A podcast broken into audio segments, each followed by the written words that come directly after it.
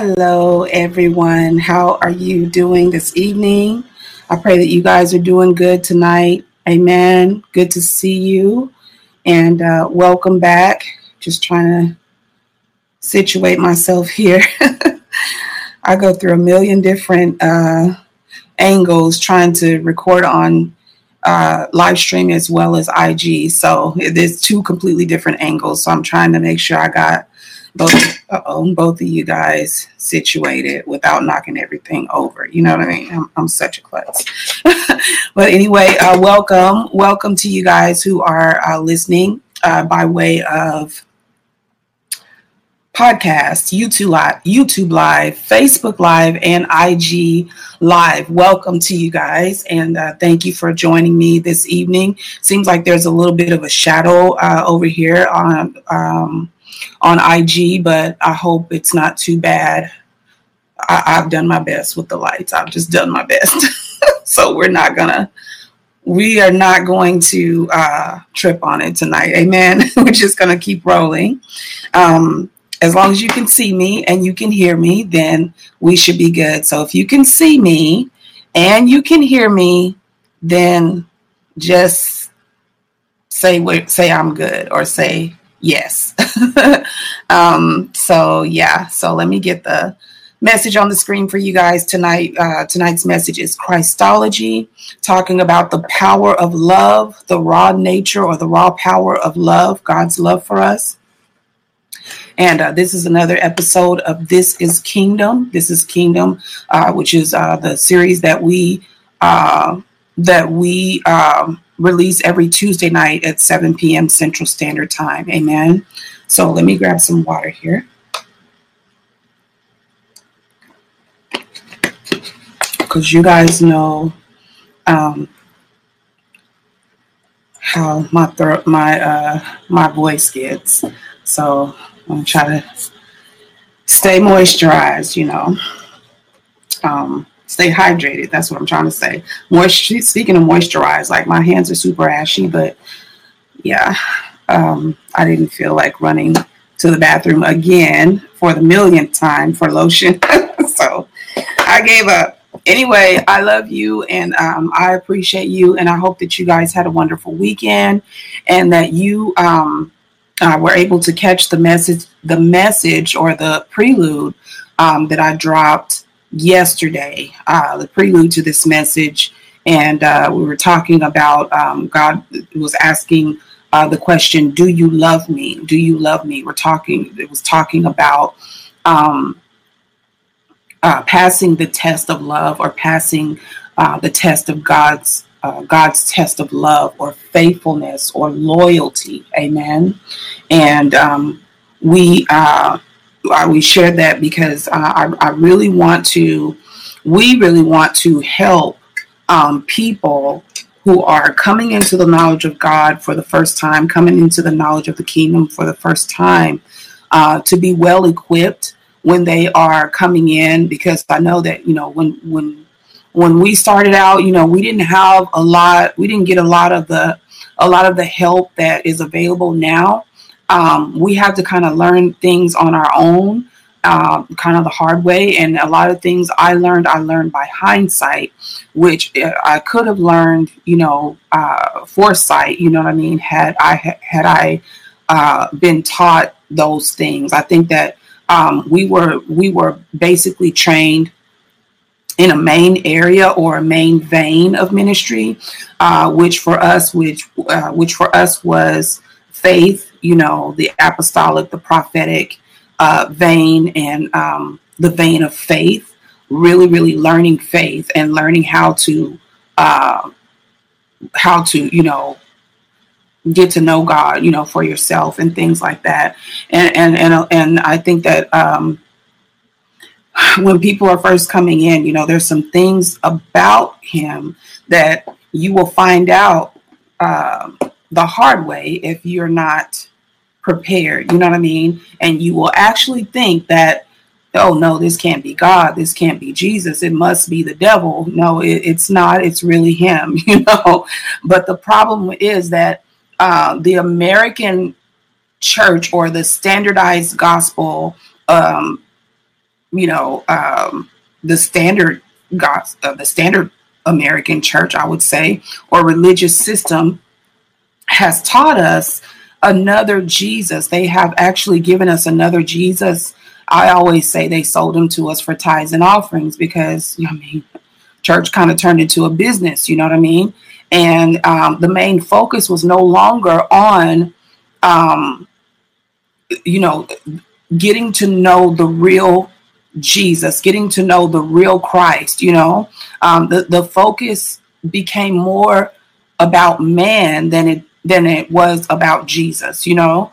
And so, um, uh, really the focus uh, not only became more about man and for the people in the pews, it became about the man uh, or the woman that was leading that church. But uh, I believe that for a lot of the leaders, it became about money. It became about money. They began to see growth. They began to see prosperity and, um, you know, they just, you know, they just started running after the wrong thing. That's just my personal opinion, you know, and that is what uh, I feel that the Spirit of the Lord has shown me concerning the matter. And I don't think I'm wrong. I'm just going to say that. I don't think I'm wrong um, because this is the main thing that God warns me against. He warns me against um, chasing after money, falling, you know, for for the money game, the money scheme. You know what I mean?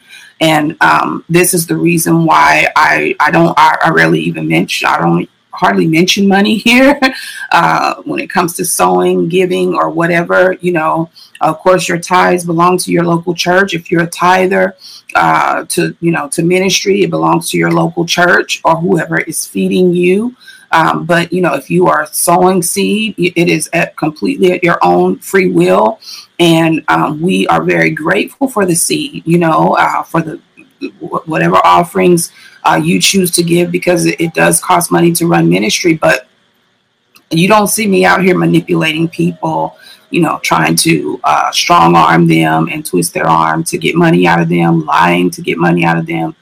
I'm just not going to do it. I'm not going to do it. And actually, I, I actually um, steer away from even asking because I'm, personally, I don't like to ask people for anything anyway. but, you know, um, yeah, definitely, I'm, I'm not going to be guilty of that. You know, when I stand before my father, I want him to say, Well done, thy good and faithful servant.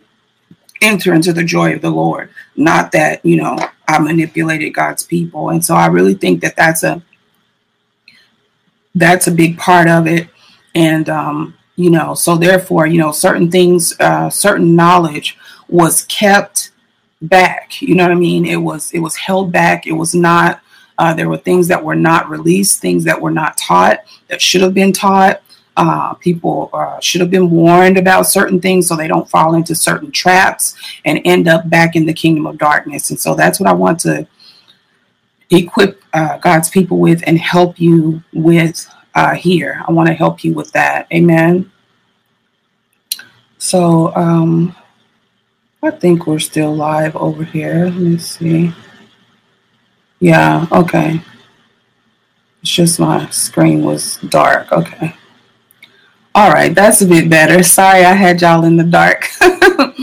but yeah, okay, so uh, tonight we're talking about Christology, the power of love, and um, we are going to go ahead and jump right into this. Uh, let me grab something here that um, was on my phone and I forgot to open it online sometimes when I'm driving down the street, God just starts, you know, speaking, and I have to like record what He's saying. Um, that's what I'm pulling up now because if I don't, you know, it, it, just starts pouring. And if I don't, I will miss something. I won't catch it, or, you know, it'll just be forgotten. And um, I'll be like begging the spirit to bring it back to my remembrance. So I, I, I actually record myself in the car often um, while, you know, just uh, what the Lord is saying to me. Um, And part of this message is in those recordings, so I'm just grabbing that for you now. All right, here we go. All right, so um, first thing um, we're going to uh, dive into here is the the fact that um, last week, well, I guess we'll just begin from last week. We were talking about um, Satan. Okay, we were talking about how he was, how he is uh, terrified of of God. He's terrified of Jesus or, or Christ. Amen. Um, and he um, that uh, we talked about pride as well. We talked about pride and we talked about how pride is like leaven. And the Bible says that a little leaven leavens the whole lump. And that's kind of what sparked this message is because God said, yeah, let them know that it works both ways. Amen. So a little leaven leavens the whole lump. But guess what? So does a little love so does a little love leavens the whole lump.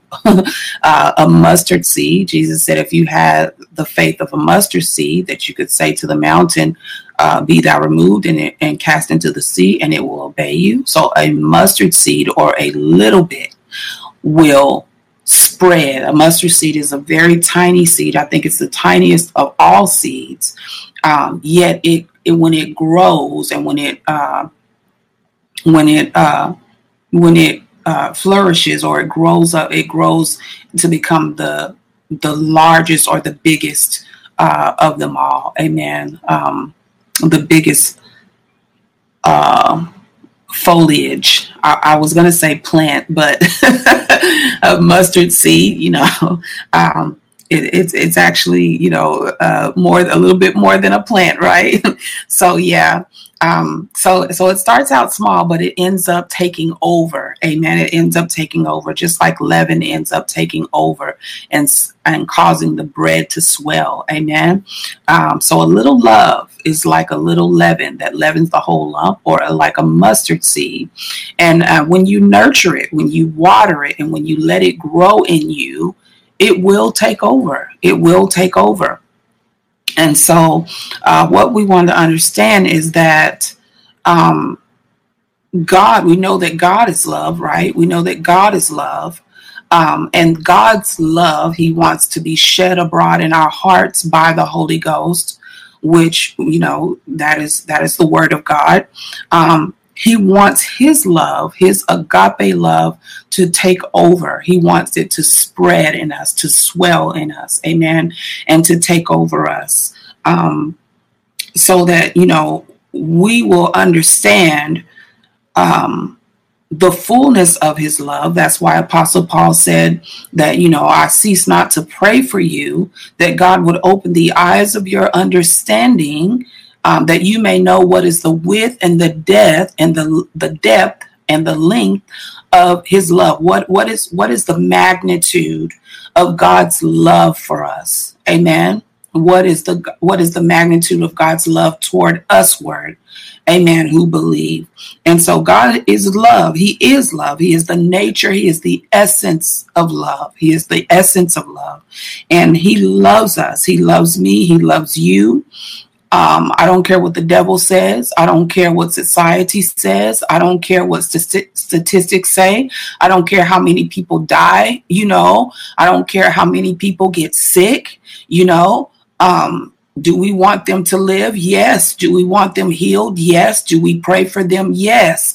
But what I'm saying is that the enemy likes to blame these kinds of things on God and say that God is evil, God hates hates us, you know, God doesn't care or he's not there. Amen.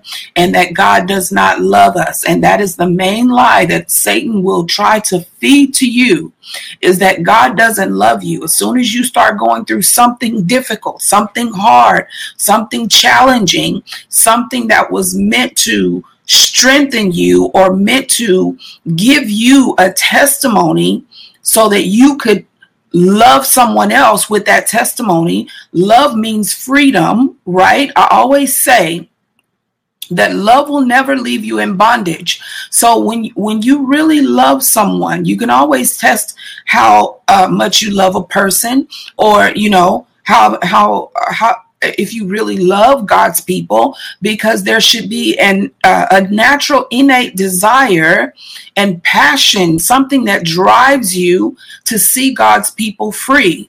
Amen. To see them in bondage and not do anything about it or not help them, that's not God's love. That's not God's love.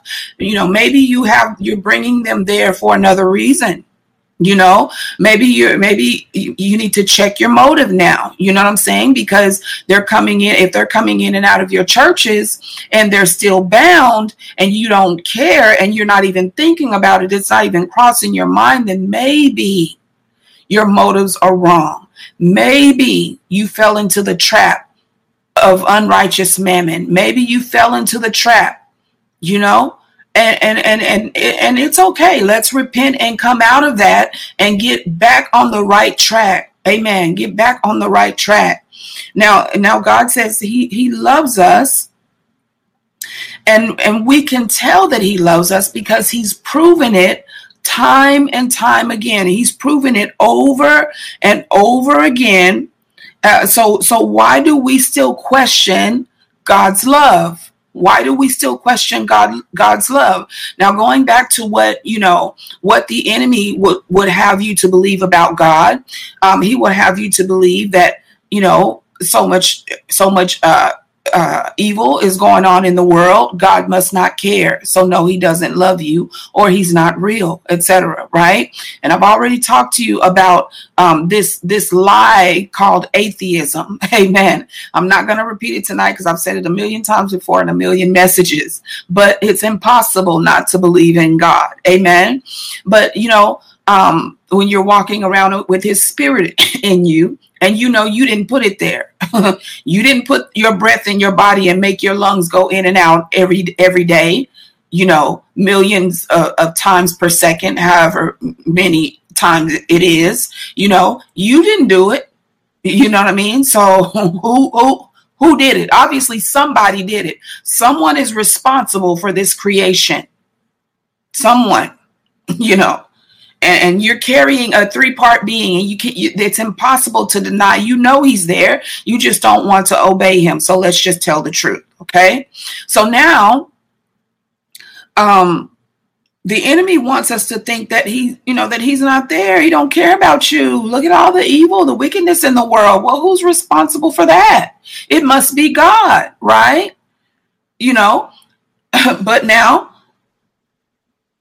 who is actually responsible for that? You know what I'm saying? Who is actually responsible? And do we understand? Do we understand the mind of God? Do we understand the heart of God? Have we gotten to the to uh to know God? You know, do we understand why he allows such things to happen? Could it be because we're making our own choices to rebel against Him and we are self destructing? We are doing it our, to ourselves. We are opening the door and allowing the devil to come in and and and do this thing, you know, ourselves. We're we're the one doing it. Could could it be? I'm just I'm just curious. I'm just trying to see if my phone is charging here. Yeah, could it be though? Sorry, you guys. Is this thing charging? Okay. So sorry. Okay. But could it be? Could it be that, you know, because he made us in our in his image and in his likeness with the power of choice that our decisions are causing these things, are bringing these things not only upon our lives, upon us, but upon our children and upon their children for generations you know, and, and, and generational curses are demonic. They're not holy, they're not heavenly, they are demonic. you see? So could it be? You know what I mean? But he, you know, he knows the enemy knows the position he plays. He knows who's in control of him. He knows how far he can go. And he also knows the truth, you know, of what he is doing, you know, and and and and and and he's the father of lies. So, of course, he's going to lie to you. Of course, he's going to deceive you. He's not going to just straight up tell you a lie and, and, you know, you catch him in the lie. No, he's going to deceive you and manipulate you into believing the lie by wrapping it up in the truth. Amen. Wrapping it up in the truth, like a little piece of candy in a wrapper or like the leaven in the bread. Amen. So, you know, you fall for it and then there you go carrying the lie. But now I thank God that the ministry of Jesus, the kingdom of God, is being uh, revealed. It's being manifested in the earth in its power and in its original glory. Amen. And and and now people are are people's eyes are opening up to the truth now.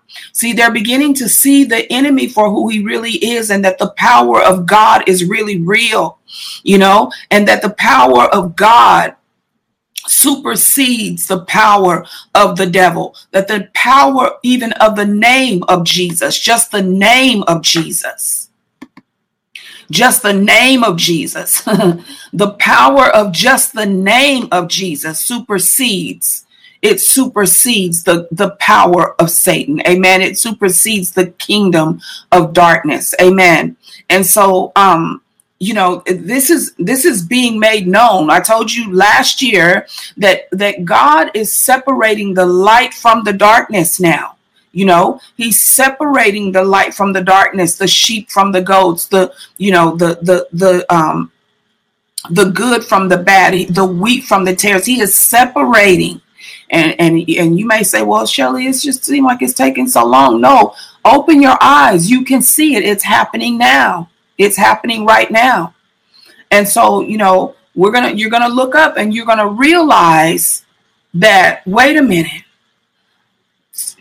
I, I see people casting demons out, but I've never seen the devil cast anyone out. Hmm. You see what I'm saying? Let's put two and two together. Have you ever seen the devil cast Jesus out? No. you see, Jesus laid his life down. He, he didn't. He couldn't even take Jesus' life when he crucified. No, Jesus laid his life down. He gave up his life. and the Bible says, even hanging on the cross, he gave up the ghost. He could have held on to it. Okay. If it wasn't for me and you. Okay. What did he say to Pilate? He said, he said, No man taketh my life. I lay it down. And best believe I have the power to take it up again. And that's exactly what he did. That's exactly what he did. So I've never seen the devil, you know what I'm saying? This little you know, these little minions that are lying to y'all, you know, I, have never seen it. I've never seen it. Now, if you have, feel free to share. Do share. Okay. So now God has God God says, I, I not, not not only do I love you, but I have proven my love over and over again. That's why it's nothing for us to be able to prove our love to him it should be nothing for us to prove our love to Him because He has proven His love to us over and over and over again. Over and over again. So, why are we still questioning Him? when he's constantly providing for us. He's constantly making a way for us. He's constantly opening doors for us. He's constantly showing favor to us. He's constantly uh, uh, uh, waking us up every day. He's constantly, you know, giving us a reason uh, to smile, a reason to rejoice, a reason. You know, He's constantly bringing us out. Bible says, "Many of the afflictions of the righteous, but the Lord shall deliver us out of them all." He delivers us out of them all. he delivers us out of the out of them all. If if you belong to Him, He's delivering you out of them all. Amen. So so you know why do we still question His love? It's just like I was saying the other night about husband and wife, right? God says, you know, in Isaiah uh, um, uh, 54, you know, he says, uh, Sing, O ye barren, thou that did not bear. Y'all know the scripture, um, Isaiah 54, read it. It's a very, it will bless your socks off. It will just bless your soul. Isaiah 54, the whole chapter. And you know, that end of that chapter ends with, No weapon formed against you shall be able to prosper. You know, that this is the heritage of the servants of the Lord Some people leave that part out. They just think that no weapon formed against them. That's not what it says. It says, No weapon that is formed against you shall be able to prosper, and every tongue that rises up against you in judgment, you shall condemn. Why? Because this is the heritage of the, uh, or the inheritance of the servants of the Lord, right? So you have to be a servant of the Lord to qualify. Okay. Now, what does the beginning of that say? It says, he, he says, I am your husband.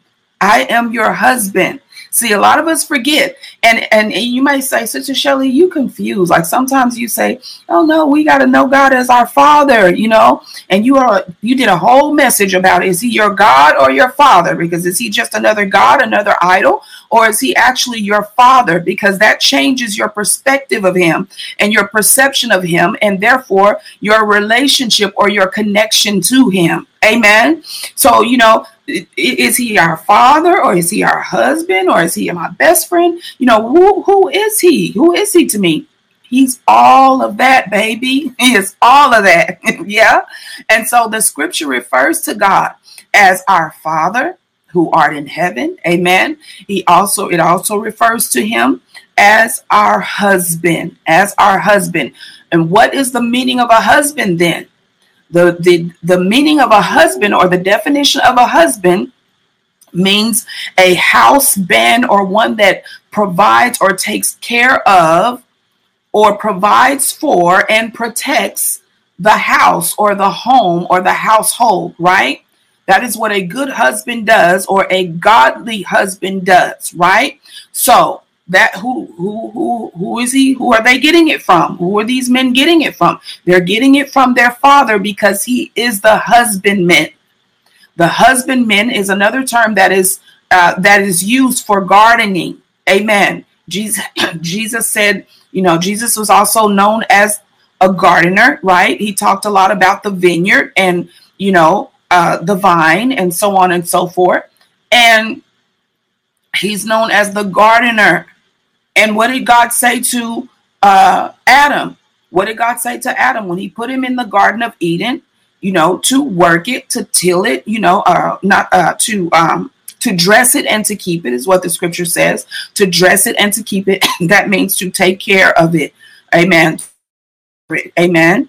And so that is what God is. He is our husband. We are married to him a scripture uh, i'm trying to think of the scripture that says i have espoused you to one husband.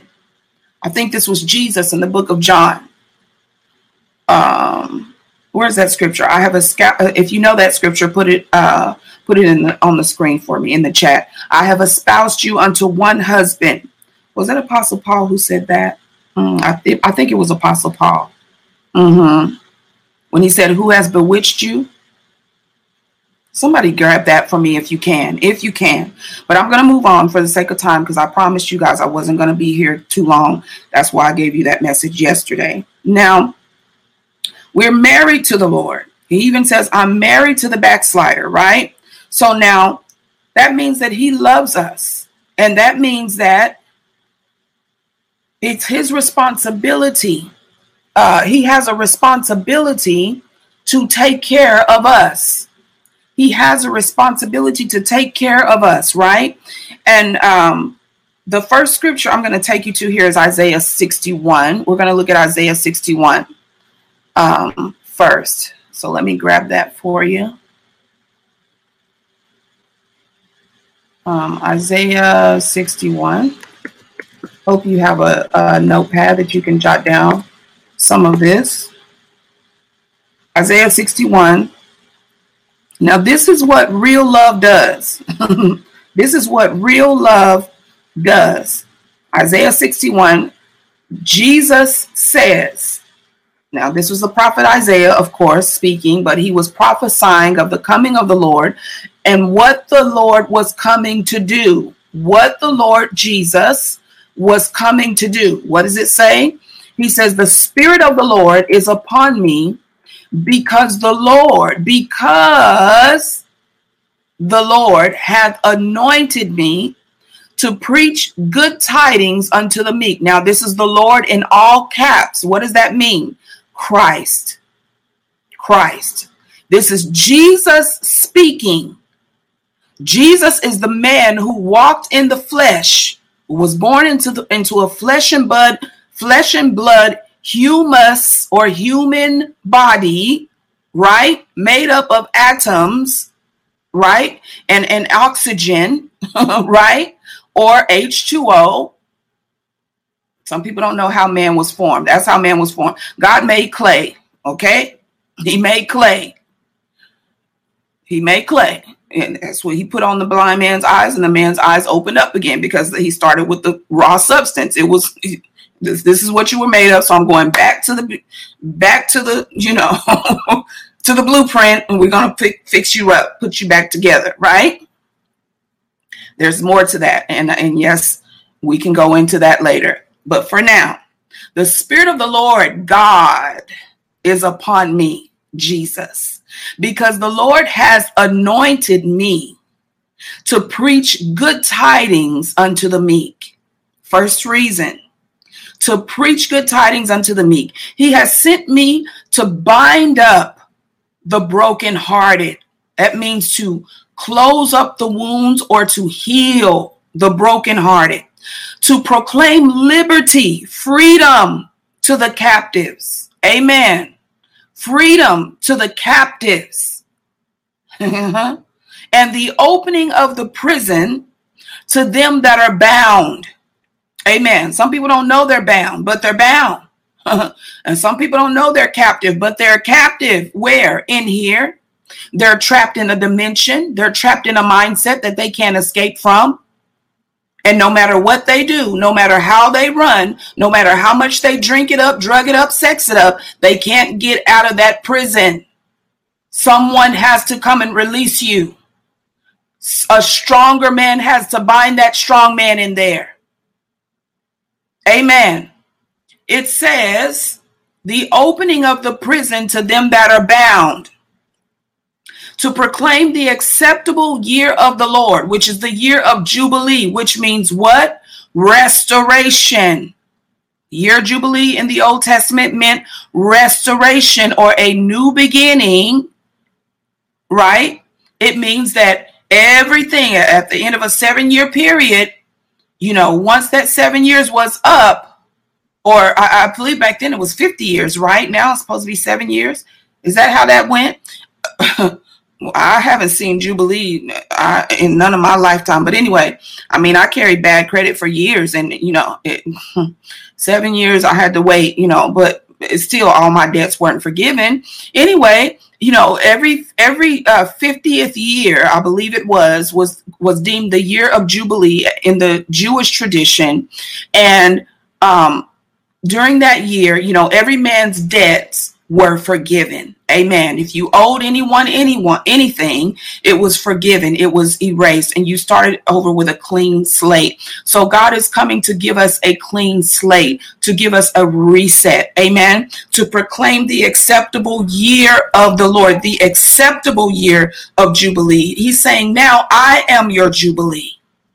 I am your Jubilee. You don't have to wait on a man to forgive your debts anymore. Don't worry about it, baby. I'm your Jubilee. Amen. I came to set you free. I feel the spirit landing right there. Right there. Uh-huh. That's for you. It says to proclaim the acceptable year of the Lord and the day of vengeance of our God. God said, I will take vengeance on your enemies, your spiritual enemies that are controlling your fleshly enemies that you think are your, your enemies in the flesh, right? The day of vengeance of our God to, co- to comfort all that mourn, to appoint unto them that mourn or cry or weep in Zion, to give unto them beauty for ashes. Just say la. Beauty for ashes. Hmm. The oil of joy for mourning. You've been crying all year long. You've been mourning all year long. You've been sad all year long. You've been depressed all this time until the Lord comes. Why? Because he loves you. He don't even have to tell you he loves you. Just his presence proves that he loves you. Have you ever felt the Lord embrace you? Even in your prayer time, in your prayer closet, have you ever been sitting and felt the Lord just wrap you and embrace you? And you just sat there and cried and rocked in his arms and you said, Lord, don't ever let me go. I don't ever want to just don't ever let me go. I don't I don't ever want to leave this place. I don't ever want to leave this place. I don't want to get up from here. Just just stay. Let's just stay right here. Let's just stay right here. I just want to stay in your arms. You know, because this world is so cold and real love is so hard to come by. So hard to come by. And we work for it. You know, we work for people to love us and to notice us and to acknowledge us, even. But God said, You don't have to depend on that because I am here to appoint unto them that mourn in Zion to give unto you beauty for ashes, the oil of joy. You can rejoice now for mourning. No weep no more. The garment, what the, what uh, what that man say? What's on that man's name? Bob Marley. He said, "No woman, no cry. No woman, no cry." Right? The garment of praise for the spirit of heaviness. Amen the garment of praise for the spirit of heaviness. The garment of praise. Now I know a lot of people, you know, they think in church they hear that garment of praise for the spirit. Let me just open my mouth and shout and praise and praise God to shake this heaviness off. Yes, that that works every time. but he's talking about a garment. That's a different kind of that's a different a horse of a different color, isn't it? A garment of praise. That means something that sits on you and remains on you, that rests on you for the spirit of heaviness. You don't have to be heavy anymore because now you're carrying the spirit of my praise. It's something that's rooted within you. It's like the coat of many colors that Jacob put uh, upon uh, upon Joseph that his mother made for him. That coat of many colors. Yeah. Isaiah 54 says, Behold, I will lay thy stones in fair colors. I will make thy gates of carbuncles. Amen. Beauty. I want to drape you in beautiful things, beautiful garments. Put on your beautiful garments. O Zion, arise and put on your beautiful garments. Amen. He says, The garment of praise for the spirit of heaviness I will give to you, that you might be called the trees of righteousness, the planting of the Lord, that he might be glorified. And it goes on that the rest of that scripture is just richly, richly blessed. But we're going to stop at verse three for the sake of time. But this is what real love, this is what real love does. This is what Christ, uh, what Jesus came to do, what he came to do, or Christ came to do through Jesus. Amen. This is what God came to give you. Now, um, let's go here to quickly to Isaiah 44, verse 24 to 25. I'm going to try to stay in sync with what I have over here. Yeah, Isaiah 44, um, verse 24. Let's look at this quickly. Isaiah 44. Glory to God Almighty. Thank you, Holy Spirit. Verse uh, 24.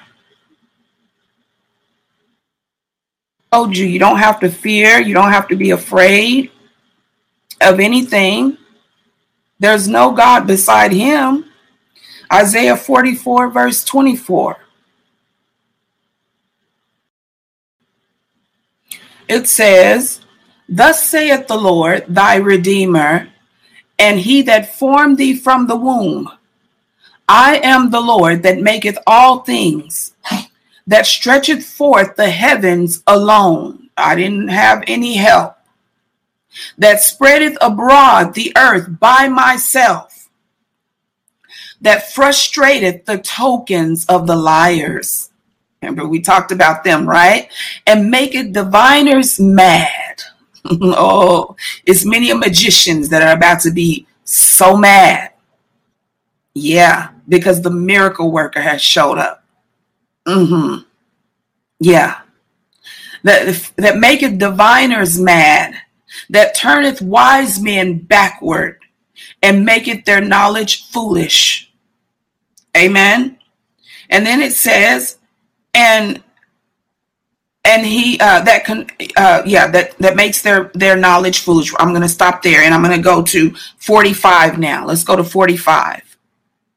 What he say? I formed you from the womb. I am your redeemer. I'm the Lord who maketh all things. I stretch forth the heavens by myself and the earth by myself. Amen. Isaiah 45 verse 5 says um, for jacob's for jacob my i can't get it out i'm so excited for jacob my servant's sake and israel mine elect mine i have even called thee by thy name i have surnamed thee though thou hast not known me now surname is your last name that means I have given you my name. You're mine now, right? You're mine. You're, you're my wife. I am the Lord, and there is none else. There is no God beside me. I girded thee, though thou hast not known me, that they may know from the rising of the sun and from the west that there is none beside me. I am the Lord. God is proving his love here. I am the Lord. He's proving his, his name. He's proving who he is. He's saying, listen up. I am the Lord and there is none else. There is none else. There is none else. I form the light and create darkness. I make peace and create evil. I, the Lord, do all these things. Now, this is where you have to get to know him to understand why. Why does he do this? Hmm. Husbands are husbands get jealous, you know. They get jealous, you know. And they will stir up a ruckus to get their wife back. Oh, yes, they will. Oh, yes, they will. I understand now why God kept the enemy around on a leash. She was like, oh, okay, you can you can hang around for a minute, but I just I got you on a chain. I got your butt on a chain, and you you can't go beyond where I allow you to go. You can't do anything beyond what I allow you to do. So he's on a chain, but God said, I created him.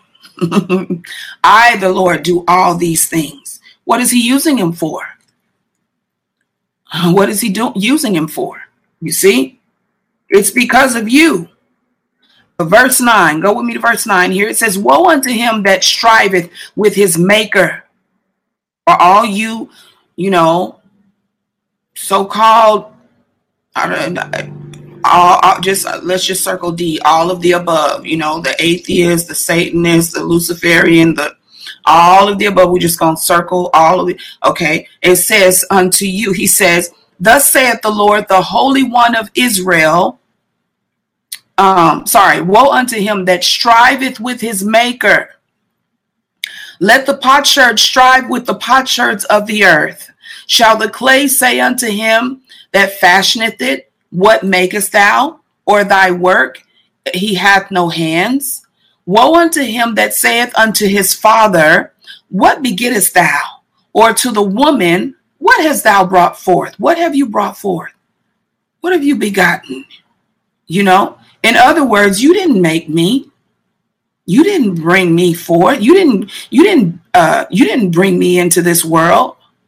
Woe unto him that says unto his father, You didn't, you didn't make me or to his mother you didn't you didn't go through 13 hours of labor for me some of y'all went through more you know you didn't you didn't suffer all that for me you didn't you wasn't the one that brought me in this world God is saying that's like saying the same thing to me. Right? And he says, Thus saith the Lord, the Holy One of Israel and his Maker. Ask me, the Lord, right? The Holy One of Israel and his Maker. Ask me of things to come concerning my sons and concerning the work of my hands, command ye me. Command ye me. I have made the earth and created man upon it. I, even my hands, have stretched out the heavens, and all their host have I commanded. I have raised him up in righteousness, and I will direct all his ways. And he shall build my city, and he shall let go my captives, not for price nor for reward, saith the Lord of hosts not for price nor for reward. Get the motive right. We're not doing it for reward. But he's saying that I have raised him up in righteousness. I will direct all his ways. He shall build my city and he shall let go my captives, saith the Lord of who? The Lord of hosts. God is not playing. He's not playing. He's not playing. I'm, I'm just I'm just building my case here because you know some people be sitting up there talking about well God ain't you know God ain't uh God ain't even uh made nothing he ain't even you know what God are you talking about and all this foolishness no we're talking about the maker of heaven and earth the one who created all things and we're talking about the Lord of hosts that's who we're talking about right who formed the light and created the darkness, who did all those things. That's who we're talking about. So when we talk about our father or our husband, we need to know who he is. He is the one who sits upon the circle of the earth. He is the one who who who created all things for his glo- for his own glory and for his own namesake. He is the he is the, the beginning and the end of you and me. Alpha and Omega. He is the Ancient of Days. From everlasting to everlasting, He is God. Luke 4 and verse 18. That's who our Father and our husband is. Luke 4. And He loves us, and He loves you. He loves you. Can you imagine? He loves you of all the things that he could be in love with. He could be in loving the angels. He could be, but he loves you. he made you a little lower than the angels and crowned you with all glory and honor. He loves you. Hmm. Luke 4, verse 18. Yarabasha verse 18 it says and this it says i'm going to start at 16 here yeah. 16 it says talking about jesus now that he came to nazareth where he had been brought up at, and as his custom was he went into the synagogue on the sabbath day and stood up for to read. Now i'm in the king james version. That's my fav- favorite version and um, most of the time, that's what, what I'm reading from because I, I just I don't trust these other versions of the Bible. Uh, they they they omit too many things that are important, and I'm a person of detail. Amen. So I try to stick to detail, and I try to stick as closely as I can to the original. You know, the further away we stray from the original, then that's where things get foggy and confusing and mixed up, and it, and that's where it begins to lose its power because it's watered down now. I'm not. I, have never been into uh, that. You know, when I when I sold crack, it was as close to the purest form as possible. Cocaine. In fact, I cooked it, so I know the pure form. Amen. And I didn't put a lot of spank on mine, even though you had to put a little spank on it because you didn't want to kill nobody. Because some of it was so pure and so potent and powerful that it would kill you if we didn't put spank on it. But we ain't got to put no spank on this, okay?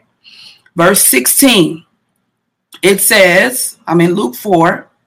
Jesus came to Nazareth where he had been brought up, And as his custom was, he went into the synagogue on the Sabbath day and stood up for to read. And there was delivered unto him the book of the prophet Isaiah. And when he had opened the book, he found the place where it was written, The Spirit of the Lord is upon me, because he has anointed me to preach the gospel to the poor. Keep that in mind. He had sent me to heal the brokenhearted. Sound familiar? To preach deliverance to the captives. To preach what? Deliverance to the captives and the recovering of sight to the blind. I'm going to open some blinded eyes. I'm going to give you some knowledge, some understanding, some wisdom. And to set at liberty them that are bruised to preach the acceptable year of the Lord. Period. Says he closed the book and he gave it to the minister and sat down. You don't see much of that these days, do we? And the eyes of all them that were in the synagogue were fastened on him. You could hear a pin drop in that place. What kind of doctrine is this? What kind of man is this? Is this not Jesus of Nazareth, the shepherd boy, the carpenter's son? Is this not Jesus of Nazareth? Can any good thing come out of Nazareth? But he said, The Spirit of the Lord is upon me. That's the good thing. Yeah. He he anointed me to preach the good news to the poor. You see? To the poor in this world rich in faith because they will believe in me. They will believe in me because they are hoping for a better life and a better way. They are hoping that this is not all this this world has to offer them. And they're right. They're right. you know, there's freedom for you. You know, he sent he's who I feel the spirit so strong. He sent me to heal the brokenhearted and to preach deliverance to the captives. Deliverance. And and and and the recovering of the sight to the blind. The recovering of sight to the blind. Hallelujah. Oh God. The recovering of sight to the blind. Now I'm going to show you something here. The, the recovering of sight to the blind. God says, I want to open your blinded eyes. I want to open your blinded eyes. See, this is what Jesus is doing right now. He is opening the eyes of the blind. In this season, yeah, he's opening the eyes of the blind because many of these uh, souls, of course, we know are in darkness. The Bible says in Isaiah that darkness is upon the earth and gross darkness upon the people. It's upon the people, but there are many of a uh, many a church or many a harlot church that are groping in darkness right now. Harlot churches harlot churches. Yeah, they're harlot churches. They're groping in darkness because they have lost their first love. They can't find their way because they've lost their first love. Amen. What does it say? John 3:16 says it says that God so loved the world that he gave his only begotten son. So he loves who? The world, the whole wide world, he loves. Right? And the Bible also says that he first loved us. It was not that we loved him, but that he first loved us. We talked about that, right? And that we should love the Lord our God with all our heart and with all our soul and with all our strength, right? And, and it goes on and says he is a jealous lover, right? See, this is real love. We're not talking about the fake love that Satan tried to to give to Eve. Amen. You're not we're not talking about that lust. We're talking about love. talking about love. We're talking about love. Now, I'm going to show you love here, real love in Hosea. The Lord said that we should not love in word, but in deed, right? Love must be proven. He says to rend your hearts to me, not your garments. Love must be proven. It's a give and take thing. It's a give and take thing. Love must be proven. He said, Don't be a gold digger. Don't be a gold digger. Your love must be proven. The woman who wants the man for his money and his benefits, that is not love. He she doesn't want him because she loves him. She wants him because she is a harlot. She is a harlot. Now, this is going to come a little strong, but just stay with me because you know, if you get if you get uh you know if the shoe fall on you somewhere just repent we this is for all of us you know what i'm saying? If you start manifesting or something just you know just let it happen. Just let the holy ghost have his way. Amen? Let's let's just do that. Let's just do that. We're talking about the harlot now so we're going to look at isaiah uh, at hosea chapter 4 hosea um excuse me not chapter 4 chapter 1 Hosea chapter 1. I'm going to start at verse 1. Let me check on you guys because I'm over here reading. Okay. Y'all okay? Y'all good? Show the chat. Anybody, everybody okay? Can you hear me? Can you see me good? Okay. Looks like we're fine. Okay. The, on this one, I can see. I can see. I think we're, we're good. Okay. All right. Hosea chapter 1 verse 1. It says, The word of the Lord that came unto me, Hosea, unto Hosea, right? Um, Hosea was a prophet. They would say, you might say he's one of the minor prophets. I don't think there's major and minor prophets. I think they were all prophets of the Lord, and I think they all prophet uh, prophesied according to their own God given uh, capacity and ability. Amen. And, and, and assignment. Amen. It says, The word of the Lord that came unto Hosea, the son of Beeri, in the days of Uzziah, Jotham, Ahaz, and Hezekiah, kings of Judah. And in the days of Jeroboam, the son of Joash, king of Israel. The beginning of the word of the Lord by Hosea. And the Lord said to Hosea, Go, take unto thee a wife of whoredoms and children of whoredoms for the land hath committed great whoredom, departing from the Lord. So he went and took Gomer, the daughter of Diblaim, which conceived and bare a son. And the Lord said unto him, Call his name Jezreel, for yet a little while, and I will avenge the blood of Jezreel upon the house of Jehu, and will cause to cease the kingdom of the house of Israel. Now, um, that's that's there's backstory there, so you would have to go back and read about that. Okay, it says, and and it shall come to pass at that day that I will break the bow of Israel in the valley of Jezreel. And the Bible says, and she the the the harlot conceived again. What was, what's her name? Gomer. She conceived again and bare a daughter. And God said unto him, Call her name Lo Ruhamah. Lo Ruama, if I'm saying it correctly. For, for I will no more have mercy upon the house of Israel, but I will utterly take them away.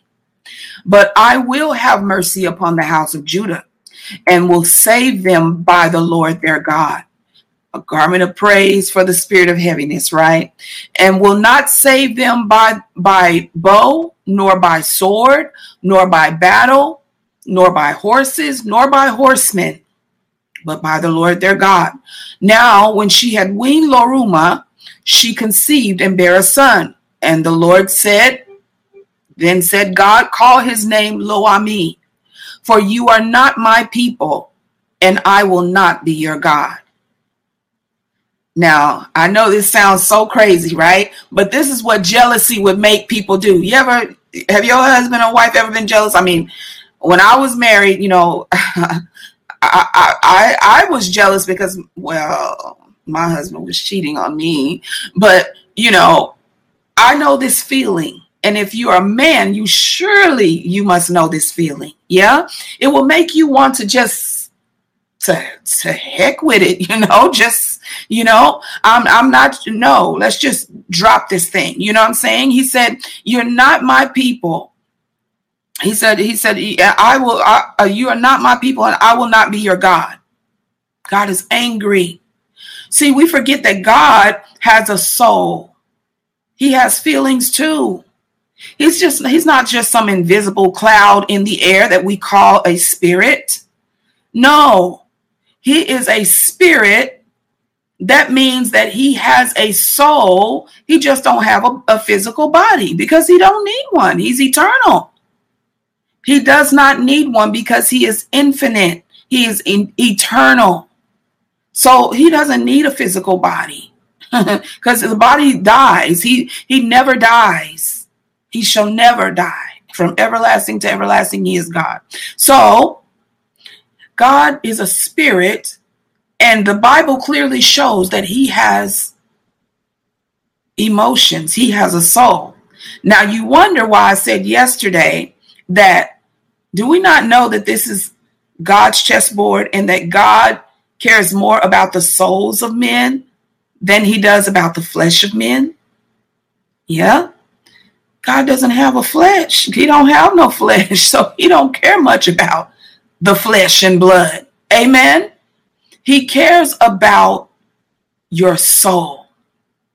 Your soul. What must be saved is your soul. Your soul. And our salvation comes in phases, right? The spirit, the soul, and the body. Why? Because this body must be conquered by the soul or by the spirit that has conquered the soul. Did you catch it? So now, God is a spirit. That means he has a mind, a will, and he has emotions. He gets angry, he gets jealous, you know? And this is him in his jealousy right now. He says, I you're not my people and I will not be your God. Yet the number of the children of Israel shall be as the sand of the sea, which cannot be numbered nor measured. And it shall come to pass that in the day where it was said unto them, You are not my people, there it shall be said unto them, You are the sons of the living God. You see how quickly his heart turned right back to love? He can't help it because he is love. You ever met somebody, you know, you just can't stay mad at them? Like you love them so much. You just can't stay mad at them, you know? He said, and I'm not going to give you the typical scriptures. If you're waiting on that, then you're going to be waiting, okay? Because I could give you, you know, that God says I'm a jealous God. I could give you all those, but those are the basic, typical scriptures that we know. But I'm taking you into deeper waters because we need to learn some things and get some more knowledge about God beyond what we already know. Why? Because in this same book, Hosea, the same prophet in chapter 4 and verse 6 says that my people are destroyed for lack of knowledge. God told us on this channel at the beginning of the year, I want you to get knowledge. So this is what we're doing. We're launching out into the deep. Amen. So he says, There you shall you shall be uh, it shall be said unto you that you are the sons of the living God. Amen. Um, it says, Then shall the children of Judah and the children of Israel be gathered together and appoint themselves one head, and they shall come up out of the land, for great shall be the day of Jezreel. All right. So now, uh, what happens with this harlot is that verse uh, chapter two. She he says, "Say ye unto your brethren Ammi and to your sisters Ruhamah, which is another name for what the children we just read in, in chapter one. He said, Plead with your mother, plead with her for she is not my wife. Well, I'm married to her, but she's not acting like my wife. Neither am I her husband. Why? He said, Let her put therefore away her whoredoms out of my sight. I don't want to see, I don't want I don't want to I don't want to hear about it anymore. I don't want to see it anymore. I don't want the image in my mind anymore of you cheating on me with another man. This is how serious this is. And, and, and put away her whoredoms out of my sight and her adulteries from between her breasts. Now, the Bible talks about in, in previous uh, uh, prophets, Isaiah and Jeremiah, how the children of Israel behave like harlots. The children of Israel, the house of Israel, and the house of Judah behave like harlots uh, treacherous sisters and, and all of that, that they went playing the harlot under every green tree. And with every one that passed by, they just laid down and opened it up, and his it was. That's what the Bible says. Read it for yourself. And Ezekiel, he also talks about how he said, he said, I have uh he said, I have uh uh I washed you, you know, I suppled you. I found you when when uh when you were uh uh, when you were um, in your own blood. I found you when you were just laying in an open field and you were uh, you were clothed in your own blood, or what? What I forget exactly how the scripture puts it. He says you were polluted, yeah, in your own blood. You were polluted in your own blood. And he said, I, I washed you, I nurtured you, I suppled thee, I took care of you, I put gold on you and rings on your hands and, you know, earrings in your ears. And, you know, I took care of you, beautiful garments of, you know, uh, uh, beautiful fabrics on you and, and all of that. It wasn't enough though, was it? Wasn't enough. Why? Because of this right here. Let me let, let me read this. It says, let her put away her whoredoms out of her sight. Uh, and, and her adulteries from between her breasts, lest I strip her naked. He's angry, set her in the day that she was born, and make her as a wilderness, and set her like a dry land, and slay her with thirst. You see, God needs an he needs an, a bulldog for that. He needs an enemy for that. Why? Because he's not going to do it himself because he's holy, righteous and pure and he is love. But he will get vengeance and it is righteous vengeance. His anger is righteous anger. It is righteous indignation. He's not doing this and and and and this mad because she did something right. It's because she is causing injustice in the relationship. There's an injustice in the relationship. There's a breach in the covenant now. God hates injustice. He hates injustice. His whole kingdom is about justice and judgment, righteous judgment. So now he's saying, No, I gave you my best. And now look at what you're doing to me. Look, look what you're doing to me. He said, He said, He said, and I will not have mercy upon her children, for they be the children of whoredoms. For their mother played the harlot, and uh, she that conceived them hath done shamefully. For she said, I will go after my lovers. Same thing that the woman in the child in, in Ezekiel, same read, right? I will run after my lovers that give me my bread and my water, my wool and my flax and my oil and my drink. My lovers provide me with these things, not you, God. You see, not you, husband. Therefore, behold, think of this man's heart. Think of a man's heart seeing this, feeling this. Therefore, behold, I will hedge up thy way with thorns. I'm going to block you now. I'm going to trap you now. And, and, I will make a wall that she shall not find her path. You're not going to find your way out. You, you, you ain't getting out of this. You ain't getting out of this. You can't run from me. You will never get away from my love. Never. you see it? He says, he says, you will never get away from my love. Amen. And and and and that is that's where the song comes from that says, you know, uh that says um uh what does it say? Uh is, is my sister on the line? It talks about the uh the overwhelming um reckless love of God. Amen. How it chases you down Yeah. And, and and and searches till you're found. Amen. And he says, I, you'll never get away from my love. And then he says, it says, um, it says, um, it's verse 7 it says and she shall follow after her lovers but she shall not overtake them and she shall seek after them but she shall not find them then shall she say i will go and return to my first husband for then it was better with me than now he waits for you to come back to your right mind like come on crazy girl quit acting crazy right? you know, you know you you know I love you and you know you love me. Verse 8 says for she did not know that I gave her corn and wine and oil and multiplied her silver and gold which they prepared for Baal. Now, I provided everything that you need. You know, I gave you all those things, but you couldn't appreciate that so you ran after other lovers, and then you prepared the things that I gave you for Baal. Oh my. That's next week's message. So stay tuned.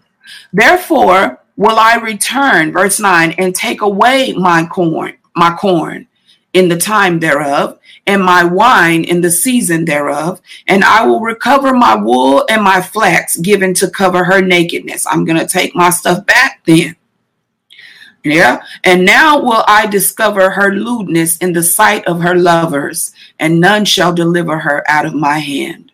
I will cause her joy to cease, her mirth, her feast days, her new moons, and her Sabbath, and all her solemn feasts. I will cause to cease, and I will destroy her vines and her fig trees, whereof she said, These are my rewards for my that my lovers have given me, and I will make them a forest and the beasts of the field shall eat them. And I will visit upon her the days of Baalim, wherein she burned incense unto them, and decked herself with their earrings and her jewels, and she and she went after her lovers and forgot me, saith the Lord. He's hurting. You think you can't hurt God? You think you can't hurt God's feelings? Think you can't hurt his heart? Oh, yes, we can. Oh, yes, we can. Oh, yes, we can. He says, Therefore, behold, I will allure her, I will draw her. With loving kindness have I drawn thee. See, you didn't always act right. Don't be don't be faking the front in here because we didn't always act right, did we? He says, I will allure her and bring her into the wilderness. I'm going to bring you into a dry place and speak comfortably unto her there. Yeah, it's not to destroy you, it's to win you back. It's to win you back. I think it's some some churches or some leaders or somebody that need the, this word right here. It says, and I will give her her vineyards from there, and the valley of Achor for a door of hope. There's a revelation in that. I don't have time to share it tonight says, And she shall sing there as in the days of her youth, and as in the day when she came up out of the land of Egypt. She will she will sing again. Amen. I'm gonna make her heart glad again. It doesn't mean that God is a pushover now. Don't take advantage of him because you just saw what happens in his anger. Let this be a warning to us. It says, and it shall be in that day, saith the Lord, that thou shalt call me Ishi or Ishai, and shall call me no more Baali. Yeah, because you treated him like he was Baal, but he's not Baal. He said, I will take away the names of Baalim out of your mouth, and they shall no more be remembered by their name. Amen. All right. He says, I will betroth her, I will betroth thee unto me forever. And uh and I will betroth them unto me in righteousness and in judgment and in loving kindness and in mercies. I will even betroth thee unto me in faithfulness, and thou shalt know the Lord. Amen. Thou shalt know the Lord. Thou shalt know the Lord. Amen. Uh, we're going to stop there in Hosea. Just read the rest of that. That, that is That that will bless you. That will bless you real good. Um, God says what in the book of uh, uh, First John? He says, "If you love me, keep my commandments. If you love me, keep my commandments." Uh, First John. Let me see where we are. Okay, let me let me let let's skip First John. We're gonna go to um,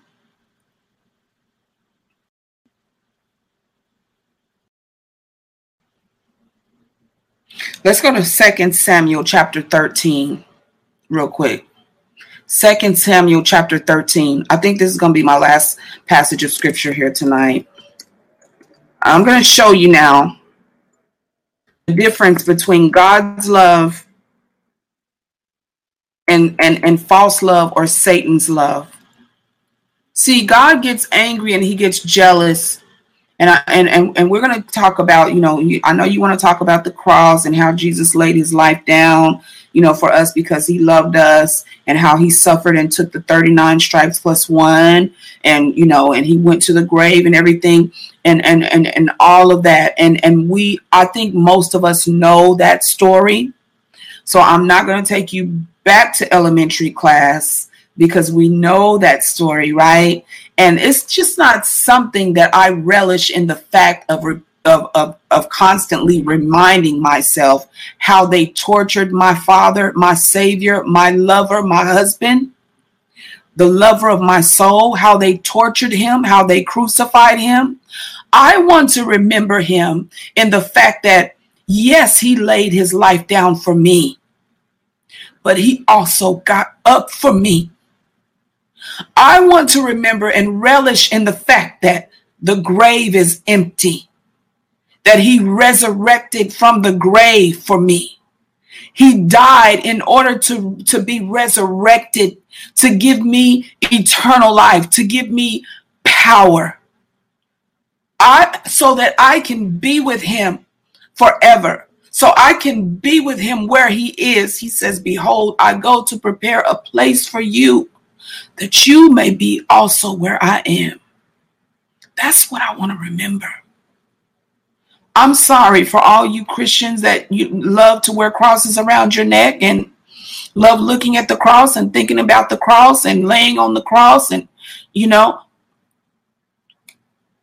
I'm not knocking you but in my heart it it it it it it it, it, it does something to me because I hate the devil with a perfect hatred.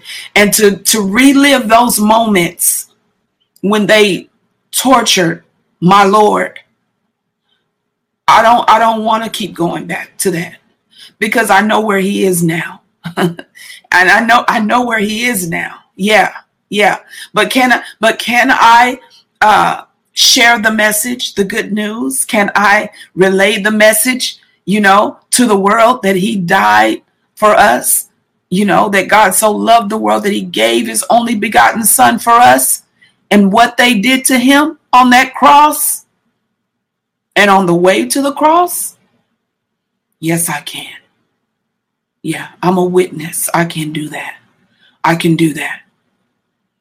But tonight, we are talking about the power of his love. See, power the power of his love. There is power in suffering.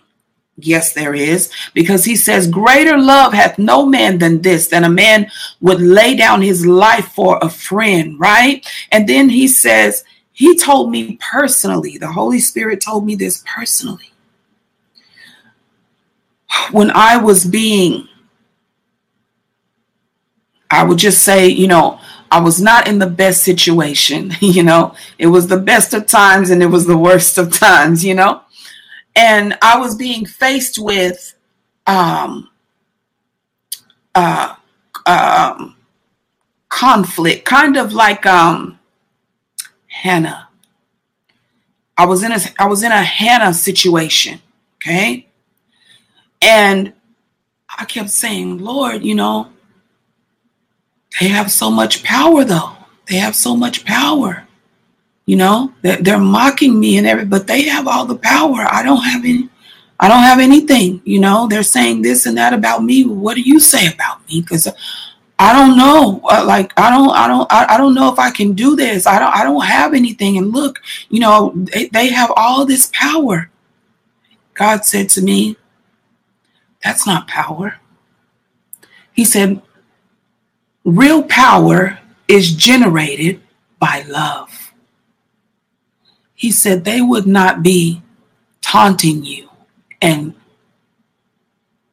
afflicting you if they loved you.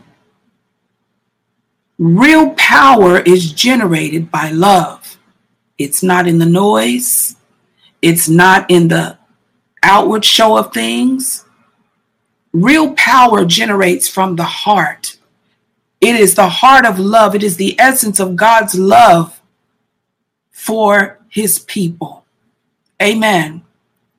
And then he showed me, he said, the miracles that Jesus did, the casting, the demons that he cast out, the dead being raised, the sick being healed, the lame walking, the blinded eyes open, the deaf ears coming unstopped, the dumb and the mute beginning to speak. He said, all those miracles, all those miracles were generated not by mere power because he had power. That power that he had to perform those miracles or to do those works, it was generated by love. It was because he loves his people. Amen. It was because God so loved the world, loved the world that he came. He, he, it, it's love that generates power. So, so people wonder why people are not casting out devils and why they're not doing deliverance here and doing it there and doing that. that. Yeah, it's just because they don't love, they don't have a heart of love for God's people like that. Perhaps they are carrying a selfish love, like I'm about to show you right now in 2 Samuel 13. Let's look at 2 Samuel chapter 13. See, when you really love somebody, You'll never leave them in bondage. You'll never leave them hopeless. You'll never leave them, you know, uh, without help. If it's in your power and your ability to help them, you will help them. Love actually looks for the need. What I say, second saying, love looks for the need. It doesn't just look you up and down and say, "Oh, you got on a nice dress today, sister. God bless you." Oh, thank you for coming. Did you give your tithe? Leave your tithe at the at the door. No, it says, what do you need? How can I help you? How can I serve you? Amen. I love my sister uh, Tina. I just met um, through the Deliverance Map. Uh, her channel is called Flawed and Free. And I love that she says on her website, I looked at her website and it says, How can I serve you? And that's the real heart of, of, of love. It, it is the heart of a servant. Jesus said, you know, the greatest of them all shall be servant, shall, shall be uh, the, the greatest servant of them all. Amen. So that's what it's about. It's about it's about looking beyond the fault and seeing the need of the person and then helping the person. Um, 2 Samuel 13. Here we are. 2 Samuel 13, I'm going to read this because uh, from the Bible here because um, I can see it better here uh, where I'm going. Second Samuel 13, it's uh, in verse 1. This is talking about Amnon, which is uh, well, let's just just read it. Let's just read it. I'm not going to give you the backstory. You can go back and read the backstory because I'll be wasting a lot of time. But Second Samuel chapter 13, verse 1. It says, And it came to pass after this that Absalom, which is the son of David, had a fair sister or a beautiful sister, whose name was Tamar. And Amnon, the son of David, loved her.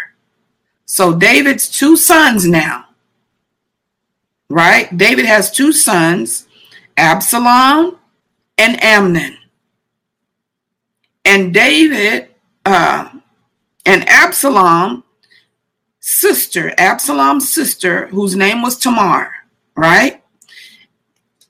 Her brother, Amnon, loved her. So we're talking about incest here, right?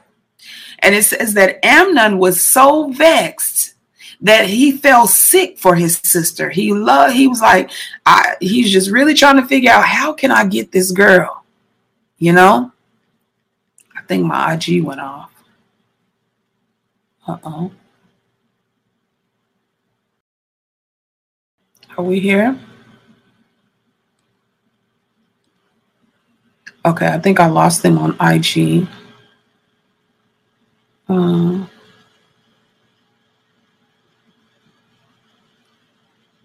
yeah, I think I lost them on IG, you guys. Oops. Oh man. Hold on. Hold on one second. I, um, um, I'm gonna try to uh, see if I can uh, grab this back real quick. I might have to.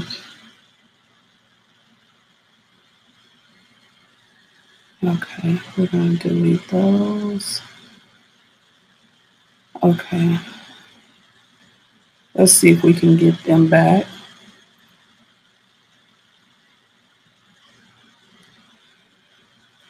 Okay, hey, sorry you guys. I don't know what happened there. I hope this is not starting over again for you, but um, we're in First Samuel, um, excuse me, Second Samuel chapter 13 right now. And you can catch up over on YouTube. I'm sorry for the disconnection, but you can catch up on YouTube. Um, just click the link in my bio. The YouTube is there. Uh, and um, just go to the video, Christology. Amen. And subscribe while you're over there, please. All right.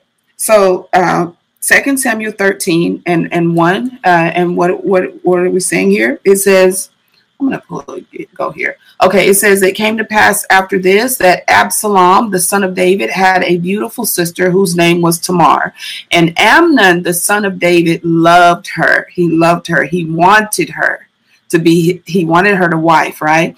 And Amnon was so vexed or upset that he fell sick for his sister Tamar. He said, I want this girl so bad. I want this girl so bad. For she was a virgin. That's why he wanted her. And that so that means that there was a there was an evil spirit in this man or a demon or demons in this man, an unclean spirit that made him want to sleep with his sister because she was a virgin. He wanted to defile her. He wanted to defile her, right? It, it says, and Amnon thought it was hard for him to do anything to her. So he's like, I can't get, I can't get away with it. You know, she's my sister. I, I, I can't get away with this. So the demon is driving him now. But Amnon had a friend whose name was Jonadab, the son of Shemaiah, David's brother, and Jonadab, Jonadab was a very sub, subtle man. He's a very subtle man, right? So we know the devil moves in subtlety, right? So you want to get something done, you just find somebody that, got a little more subtlety than you, a little more cunningness than you, right? A little more deceptive and manipulative. They can get the job done, right? Verse 4. Stay away from those people. It says, And he said unto him, Why art thou, being the king's son, lean from day to day? Why are you lean? That means, why are you not eating? You're skinny. Will thou not tell me? And Amnon said unto him, I love Tamar, my brother Absalom's sister. So the Absalom apparently they were half brothers. They weren't full brother, full blood brothers, but that's still incest. And Jonadab said unto him, Lay thee down on thy bed and make thyself sick.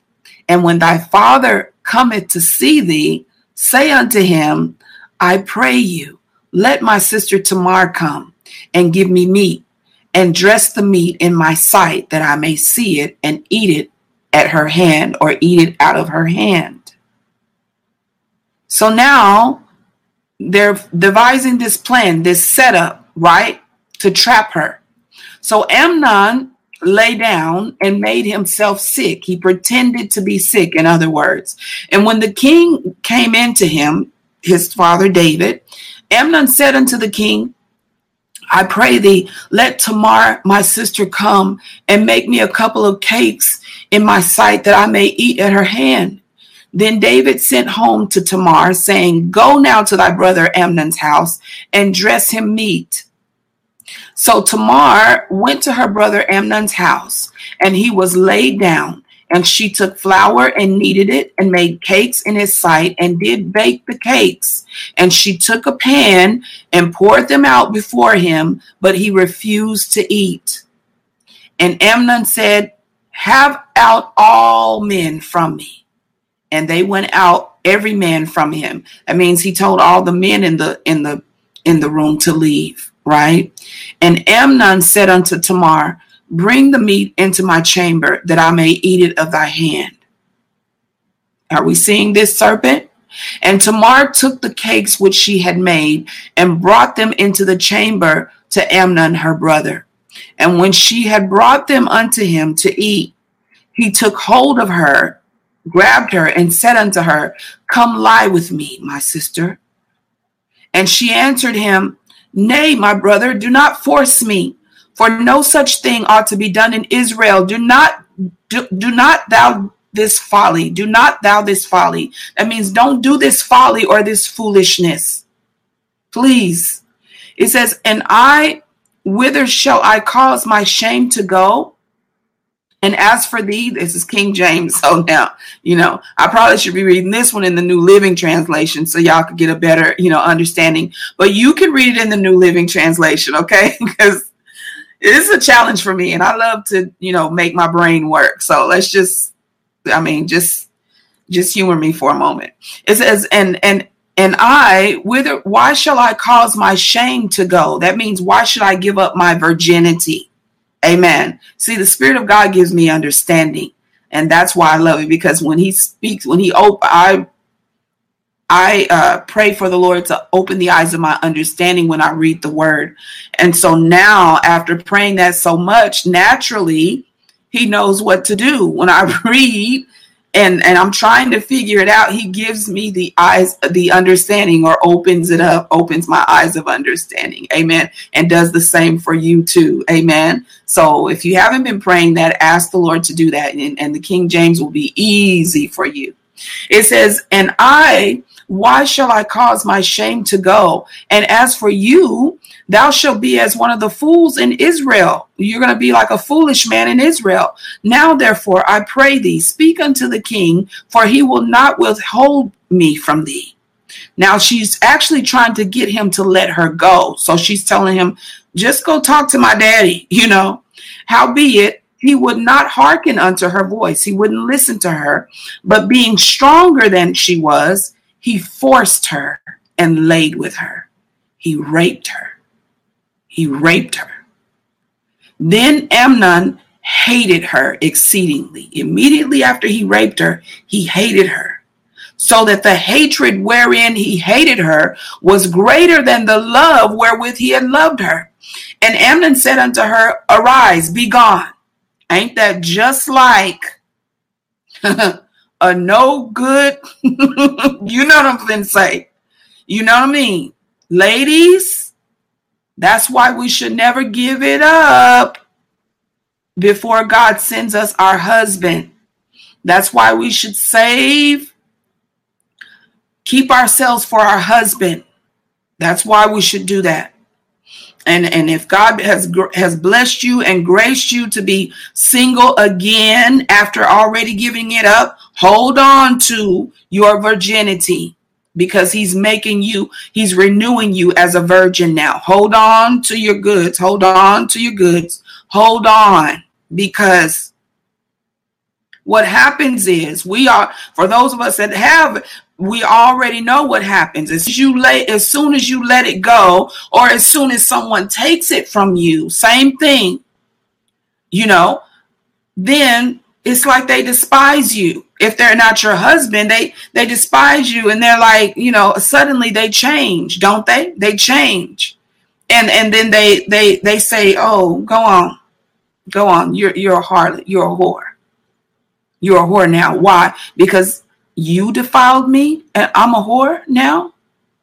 You see? You see? So this is the this is the demonic kind of love, quote unquote love. The Bible says that he said he loved her. is very far from God's love. See, this is the devil, how the devil was loving you before you came into the Lord, before you surrendered to God. This is the devil's love. Yeah, let me just take the precious life from you. Let me just take what is precious. I want the precious. I want to take what's valuable from you. I want to dehumanize you. I want to demonize you and leave my filth in you. I want to defile you. You see. And then afterwards, be gone. You're useless. My job is done here. That's what the demons are saying. My job is done. Are we seeing it? Are we seeing it? That's not love. Don't fall for the trap. Don't fall for the okie doke. That is not love. Some women still think it's love, and they keep going back to these no good men thinking that that is love. Some people keep running back to the same demons, the same familiar spirits because it's familiar, because you think it's it loves you somehow. You know, they you think you you you think they love you somehow? you know, we really, really don't understand that the devil is not our friend. He's not.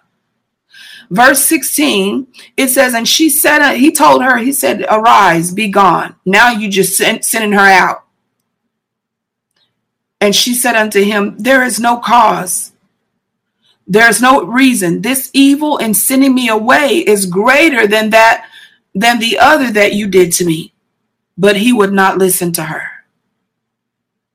Then he called his servant that ministered to him and said, Put this woman out of here and bolt and lock the door behind her.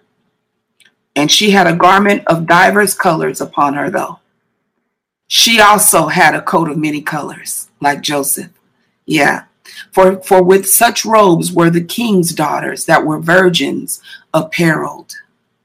The Bible says in Psalm uh, Psalm 45, I think it is, it says that you know the king's daughter is all glorious within. Her clothing is of wrought gold. Says the king daughters that were virgins uh, apparel. Uh, then his servant brought her out and locked the door after her. And Tamar put ashes on her head. This was their. This is this is how they mourned in their tradition. Um, she put ashes on her head and rent her garments of her divers colors that was on her, and laid her hand on her head and went on crying. And Absalom, her brother, said unto her, Have Amnon, thy brother, been with thee? Has Amnon been with you? But hold your peace, my sister. He's your brother. Regard not this thing. So Tamar re- remained desolate in her brother's house. Amen. But when King David heard of all these things, he was very wroth. He was very angry. And Absalom said unto his brother Amnon, Neither good nor bad but Absalom hated Amnon because he had forced his sister Tamar. Now, Absalom was a fool his, himself. When we, if, if those of you who know, you know about Absalom. You know he he was foolish enough to try to take the throne from his father, and that didn't work out too well. He got he was he, he got caught up uh, in a tree and and hung by his own hair. you know, God is like, no, you know. So, um, uh, I, I, showed you that to show you that um, God's love is a giving love. It is a giving love. It is an unselfish love. Amen. But the devil's love always takes. It always takes. It always seeks the precious life to take it to take it away. He wants to take your purity. He wants to defile you. He wants to confuse you. He wants to destroy you. He wants to destroy you and he wants to take your soul to hell with him. So, you know, he th- that's not love at all. that that that that's not love at all. That's not love at all. Now, um, what is the Lord saying here? He's saying um, that many of these churches, as I said before, are harlot churches. They don't understand the love of God. Uh, the, perhaps they don't understand because they never suffered anything with him. He said, "If you suffer with me, you shall reign with me." You know, perhaps they never they, they weren't able to endure hardness as a good soldier. They murmured and complained or went after other means of satisfaction. Amen. And they call and they labeled it faith, but it wasn't faith. Right? Uh, you know, you know, I mean, if you are it, it, this is what the Lord said to me. He said, Many of these churches are harlot churches. And you can tell the harlot churches because they continually chase after money or Baal. They are in love with money and they have other lovers beside me. God said uh, to, to them, I'm just another God, like one of their idols that they worship for material things. And if you notice, that's all they really talk about is material things. God's going to bless you with a house. He's going to bless you with a car. He's going to bless you with money, going to fill your bank account, checks in the mail, new, you know, new job, new business, uh, husband on the way, baby on the way, blah, blah. Everything is material, fleshly, carnal, right? They don't they they they teach you how to even depend on God for these things to meet your needs. The Bible says that you don't have to ask me to meet your needs if I'm your husband. Do I not know what you have need of before you even ask? If I'm your husband, if I'm your father or your husband, I know what you have need of before you ask. And it also goes as far as to say that I will, if he, it says that uh, I will give you the desires of your heart if you what? If you what? If you do what is pleasing in my sight, or if you um delight yourself that's the word i was looking for sorry delight yourself in me i will give you the desires of your heart. Uh, you know i will do exceedingly and abundantly even above all you can ask or think. Yeah according to the faith that works in you. Do you have faith in me? Do you trust me now, now i'm giving you the prophetic part of this now. He says that he says they they they um, to me to them i'm like i'm just like another idol just like another god to them that they worship for material things. The false the the the the uh the uh pagan uh pagans worshiped other gods for material things like these things you know for pro- prosperity wealth um good health good weather uh babies fertility uh, you know that's what they went and and offered sacrifice to their God for. And God is saying, These churches, He said, You're no different than them. You're no different than them. And then He said this He said, A harlot church is one that professes to love me, but in works they deny me. Their works show that their heart belongs to another man. They are not faithful to their husband, they are unfaithful adulterers and harlots. In works they deny him, professing to love him, but in works they deny him. Why? Because he can't get into their services. He can't heal people. He can't set the captive free. He can't deliver anyone in there. He can't do anything. He they he can't even get in there because of all their programs and their time schedule and their this and their that, you know, and, and, and counting the membership and the seats and the numbers and, you know, all this stuff. And God says, you te- you're telling me you love me, but you're not acting like it. In works, you deny me. Now, this is on a personal, individual level too, not just churches, but God is speaking because the heart. Listen, let me just finish this and you'll find out. And then he said, These types of churches, you will see them fail. You will see them fall because the anointing, the presence, and the glory uh, of me shall depart from them. Ichabod is upon that house. Though they may remain functioning or seem to remain functioning in the physical realm, yet in the spirit realm, they are as Samson when he lost the anointing. The Bible says that he shook himself and wist not or knew not that the Spirit of the Lord had departed from him. They don't even know that, that the Spirit of the Lord is gone. They don't even know that Christ is, is gone that the Lord, the, the, the God that they come beating and crying out to, and you know, is is not there. Perhaps he's on vacation. You know? Perhaps. It says, he said, um, the Bible uh, uh, says that he shook him, Samson shook himself, and he wist not that, and he knew, uh, wist not or knew not that the spirit of the Lord had departed. They don't even know that Christ is gone. So why? Because he says, I asked, I said, okay, why is this? And he said, because they are blind. This is why they don't know that he's gone. Because I didn't even understand. And he said, because they're blind. That's why they don't know. They are blind, leading the blind now meaning that they are in spiritual darkness now. And when you're in the dark, you can no you can no longer see. Amen. You cannot see any longer. They're in spiritual darkness. So they keep having church. They keep going around the same mountain, not knowing and not realizing that, hey, I'm not there. I moved out. Yeah, he, he's not there.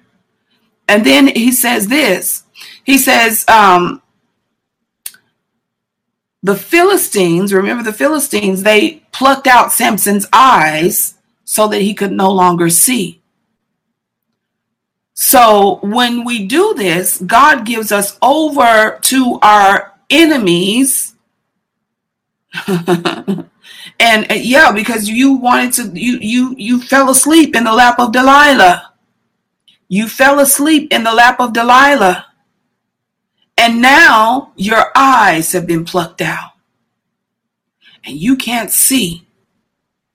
You can't see. The Lord says, Be careful, men and women of God, leaders of the flock of God. Let us not be found as a harlot, nor as a foolish virgin who was unprepared when the groom showed up they missed their own wedding because they were unprepared. This is a warning now. They were unprepared. Please hear me today.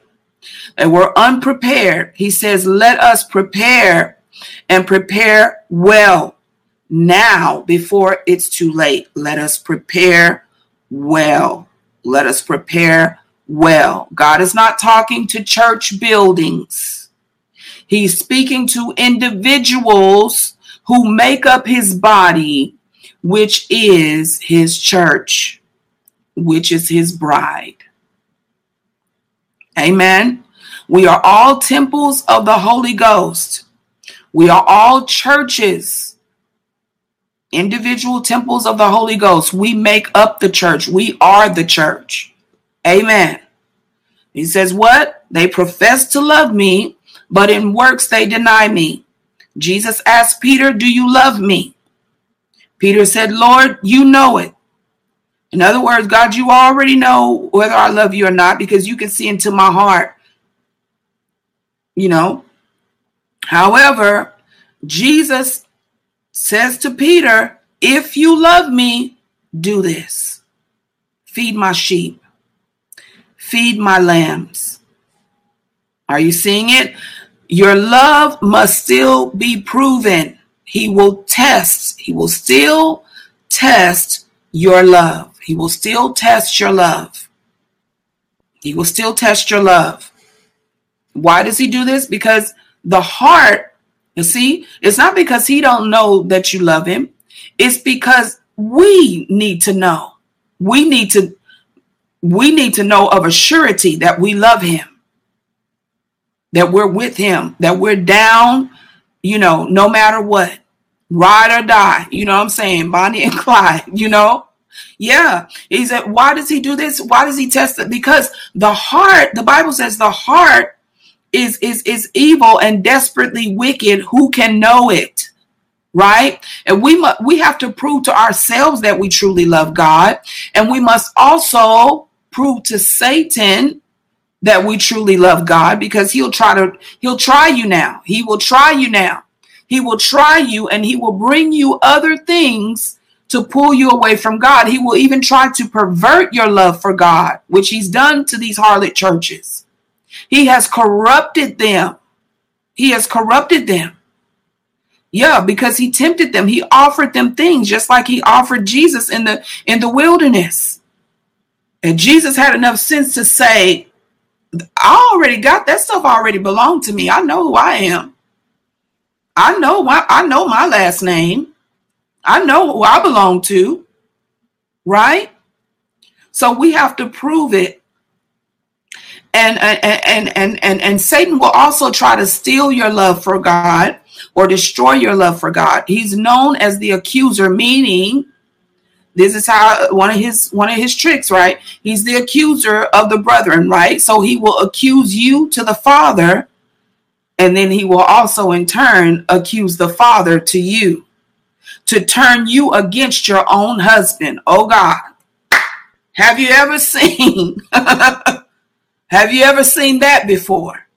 A woman trying to creep in and slither into your marriage, right? And she's lying and pitting you against one another. Yeah. Maybe she's a friend of the family, you know, or somebody, you know, and, and you never know that that woman's motive is to destroy your marriage, destroy your happy home. That's the enemy. Yeah, and and and then, you know, accusing you to your husband and accusing your husband to you. This is Satan. He will accuse you to the Father. But guess what? He's also accusing the Father to you. Be careful. We have to be careful. We have to be careful, especially in this hour. We have to be careful because the Lord is coming soon. The Lord is coming soon. Our husband is coming soon. Amen. He's coming soon. And so we we have to um we have to be very careful here. We have to tread lightly here. And and we have to uh, learn how to endure hardness as a good soldier. You know, I don't know any man that wants a weak wife who can't stand in the day of battle. When he's going through, she can't get she can't get his back, his side, his neck, his ankle. She can't hold up nothing, you know, and she ain't got no no strength. You know what I'm saying? Like she she can't pray him through, she can't see him through, she can't encourage him through. I mean, what are you what good are you then? You know, what good are you here? Uh, why do I need you? You see what I mean? So we have to learn how to endure hardness as a good soldier because it makes us strong. Because Jesus is strong. He's not weak. And his yes, his strength is made perfect in our weakness. So it's okay for us to be, you know, to lean on him when we're weak. You know, it's okay to lean on your husband when you're weak. To lay on his shoulder and cry on his shoulder. And he'll tell you, baby, it's going to be all right. Come on now. Come on now. You know? But at the same time, he expects you to come on now because we got things to do. We got things to do and we can't stay here. Now you can weep and may endure for a night, but joy cometh in the morning. Now you got to get up and you got to come on now. See what I mean? You see what I mean? So we that's the reason why trials come to make us strong. That's the reason why Many are the afflictions of the righteous, but the Lord delivers us out of them all. That's the reason for the testing and the temptation. That is the reason. That is the reason. We must learn how to endure hardness as a good soldier of Jesus Christ. You know, the enemy doesn't respect anything that doesn't carry any power. He doesn't respect anyone who's weak and can't stand up to him. In yesterday's teaching with uh, Pastor Isaiah, he said, uh, he said, don't worry. He said, go ahead and, and, and, and cast out devils, you know, because most of these devils out here, they've never seen a believer like you before. They'll respect your authority. They'll respect your anointing when you stand up to them. You know, when you take authority, don't let them run it, you run it. Don't let them take over the deliverance. No, you take over. Don't let them do too much talking. Gather the information needed and then tell them to shut up and come out, you know, in Jesus' name. Amen. So we have to, we got to soldier up, y'all. We can't be no weak, watered down. No, no, no, no, no, no, no. The bride of Christ, the bride know who knows who she is, whose she is, and she is a woman of strength. She is one a woman who is clothed in honor and strength and glory, wisdom, you know, integrity. You know what I mean? She she's clothed. Read Psalm 45. You'll see it. You'll see it there. Amen. Thank you, uh, brother, uh, sister, or sister. I'm not sure. Prayerful things. God bless you. Thank you for joining us. Uh, yeah. So you know, so you you so you have to you have to you have to learn how to endure. And like I always say, you know, stay in the fire until you become fire, because God makes His ministers a flame of fire. You know, He it, it, it, it's fire that that terrorizes and torments demons. It is the fire of the living God. Amen. And so that's the reason for the firebrands. That's the reason he plucks you out. He's like, uh-huh, I'm gonna use, I'm gonna use this one. This is a good, a good hot iron right here. I'm I'm just gonna let this, I'm gonna let y'all demons have it. Because I know where she been. I know where he been. You know what I'm saying? I, I know where he been. So, yeah, that's the reason. That is the reason. And so God is saying, be strong. Scripture says, be strong in the Lord and in the power of his might. Never think that you can do this thing on your own. You have to depend on your husband. You have to, yeah, yeah, yeah. You, you, you can't say, you know, I'm an island and I don't need you because the two of you are one. You're you are one. You are we are joined unto him, right? We are co-laborers in this thing with him, right? And we are joined together in him. Amen. And so, you know, we except we abide in him, we can do nothing. For the branch cannot bear fruit of itself except it abide in the vine. Stay in him. Stay in him. Amen. Don't try to think you can do it on your own. I tried that for many years. I'm telling you, it don't work. And it was fear that was making me do that. Fear that the Lord wasn't going to stay, wasn't going to be with me. He wasn't going to show up. Yeah, he shows up every time. I rely on him. When I trust him, he shows up every single time. So he's faithful. He's not going to, he's not like other men. He's not going to leave you. He's not going to forsake you. He's not going to just throw you away. Even even uh, Hosea didn't throw Gomer away. God didn't throw the harlot away. He he didn't. He he, he said, "No, I'm going to bring you. I, I I know how to get you back. I'm gonna I'm gonna bring you out here to the wilderness, teach you some survival skills, and teach you how to depend on me. That's what I'm gonna do. So you know that that is what uh, that's what the Lord is saying. That is what I hear the Lord saying. And I'm going to leave this uh, because I have more on Thursday, and then we're going to pray on Thursday. Um, and we are going to be praying um, on Thursday here uh, against um, the spirit of whoredoms. We're going to be praying against the spirit of whoredoms and spiritual adultery. Um, it, spiritual adultery is a real thing, you know, just like natural adultery. That's what it was called in the Bible. It was called spirit it was it was called adultery like you're cheating on god you know what i mean you're running you, you know you're you're uh you you're you're running away from your husband or you leave your first love, you know, you're cheating on him. It's called adultery. It's called adultery. And so uh, we're going to be praying against that because um, many of us uh, may not realize that we are doing that, but we are. Yeah, we are because the enemy, like we just read, is very cunning. He's very subtle. Sometimes you don't even know because he done blinded you and, and, and put your eyes out and you like, oh, I fell asleep in the lap of Delilah. Now I, I can't see. I can't see, you know? And and then you there you go. So we need to we we, we need to um get our eyes open and we need to uh, get free from these spirits and we also need to uh, we need to go to war against the spirit of whoredoms man because it's running rampant in the church. I have seen some things. It's running rampant in the church. And my heart weeps for the people because I, I just asked the Lord, I said, Lord, what are we going to do? Because we got to do something about this. I mean, these people are suffering. These people are being taken advantage of. They're being manipulated. They're being charged all kind of registration fee for this, that, and the other, and the third. And then the once they get through all that and get in there, there is no word for them. Where is the word of the Lord? The word of the Lord.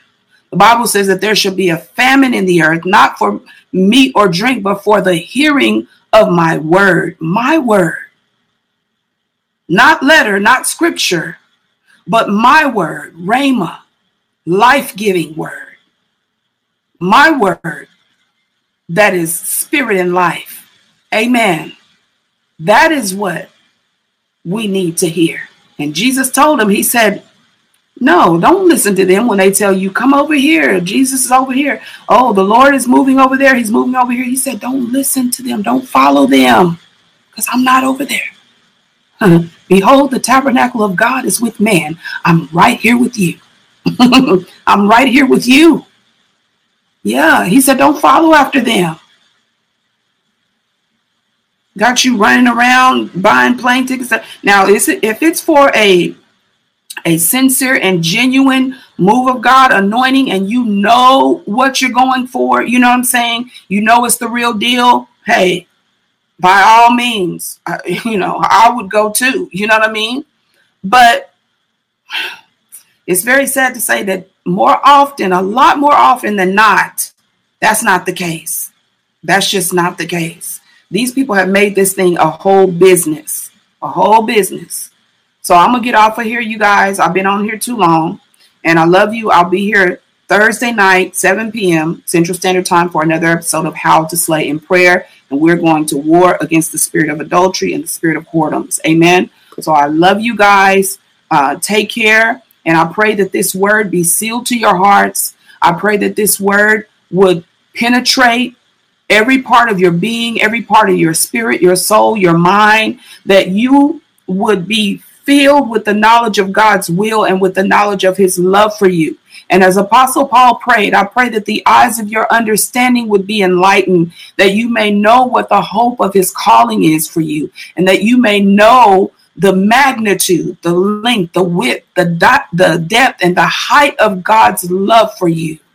And that we are to love him with all our hearts, with all our minds, our souls, and our strength. And we are to love our neighbors as we love ourselves. And that's what gives us the power to cast out demons. Amen. That's what gives us the power to enforce the kingdom of God in the earth. I heard my mentor say, uh, Apostle Bagani, he said that deliverance is the kingdom of God in manifestation. It is the kingdom of God in action huh, for all the world to see. So keep going. Keep going, you guys. And I love you, and I will see you soon. And I will be praying for you. Please uh, keep me in your prayers as well. Amen. Like, comment, and share this video uh, with someone who needs it. It would help me a lot if you would like the video. Uh, give it a thumbs up if it blessed you. That helps me here on YouTube. And also, um, leave a comment and let me know your thoughts uh, concerning the message, what the Lord said to you, or or you know, or what you uh, what was confirmed to you. Amen. Uh, it also helps me to know, you know, uh, also, you know, what what uh, what's next? You know, what the Lord may be saying next, or what to bring next to you. I have three messages in the pipeline. Next week is going to be, I think, it's going to be a very busy week because God has loaded me, and and and I have three in the pipeline right now that um, we are um, getting ready to roll out for next week. So t- next week we're going to be really busy, and um, I'm going to be dropping some minis, uh, some shorts, and you know the regular messages as well. Amen. And just read the comments here. Sorry, you guys. Uh, sister, say Sister Melissa. Hey sis, how are you? She said yes. Um, Sister Denisha says, Amen. Thank you, sis. God bless you. Thank you for being here, for your support, all of you your support. Very good word. Amen. Thank you so much. Thank you so, so much. It means the world to me um, that you guys are here with me. Um, sister says, good word. Thank you, thank you, thank you. And to God be all the glory. To God be all the glory. To God be all the glory.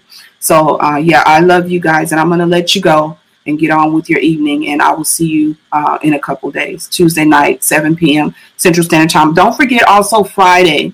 Um, did I roll out? Yeah, I posted it on YouTube and, and Facebook and also Instagram. Uh, my sister and I, Sister Melissa, we're going to be letting you in on our phone calls.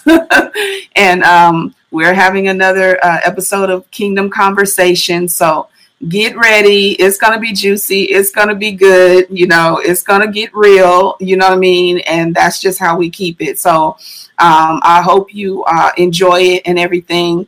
And uh, yeah, we said we're just going to start letting you guys in on our phone calls. And also, this is a um, this is a uh, I was going to say it's a show. Uh, I don't know what else to call it really, because it's not me. It's not really drop me, you know, preaching or teaching or anything. But um, uh, this is a, a, series that is uh, going to be opened up or is now opened up to um, to uh, special guests or anyone who has a word from the Lord that they want to come and release. Amen. I know uh, ministers, I know those that are sitting, you know, on the pews and warming the benches that are carrying the word of the Lord, but they're not being able, they're not, have not been able to release the word that they're carrying, but they, they're ready to drop, they're ready to give birth. And all they need is a, you know, just somebody to hold their hand and just let them push that thing out, you know. So, you know, I love, you know, one of my sisters is on here, you know, I helped her have her baby, you know, and it was, it was just like, I was like, okay, come on, let's do this thing, you know. So that's a, that is a great joy for me is to help you push, to help you push that thing out, you know. So if you have a word from the Lord and you want to release that word, you know, I believe in you and I'm rooting for you and I want you to uh, know that you know uh, we're we're available here. You know what I'm saying? We're available um, to help you with that. We're available to help you with that. And uh, Kingdom Conversations, um, if to uh, come on and release, I know some anointed men and women of God. Man, you wouldn't even believe. Uh, oh, one of them just showed up on the stream. Hey, Sister Tanita. Glory to God. Mm-hmm. And so, yeah. So yeah, yeah, yeah, yeah. So uh, you know, reach out and um, send me and shoot me an email or let me know. Hey, you know, don't be shy either. You know I'm saying? I, I got a word from the Lord and I want to release it. I'm ready to I'm ready to drop. I'm ready to drop, you know, and and we can get you on and uh just, you know, gonna let that thing out and we're gonna be right there cheering you on. Amen. So uh, yeah, it's to be a blessing. So yeah, that's what we got coming Friday. This Friday at 1 p.m. Central Standard Time is Kingdom Conversations with Sister Melissa. Whereas, you know, I don't know if she's going to preach or whatever. It's just whatever God, you know, leads her to do. But we just want to share, you know, what our conversations are, what our what our talks are like, because every time you know um, we talk um, the spirit of god starts just moving in that conversation and we start sharpening each other like crazy. And it's just you know all to the glory of god. And so um, we want to share that with you because we feel like that will be a blessing to you. And we also want to open it up to special guests and others to come and also share what they have from the lord. Amen. So that's all i meant to say and i didn't mean to ramble there. But i love you guys and i'm going to let you go now. And um, i'll see you soon. Take care Leave me a comment. See you soon. Bye bye.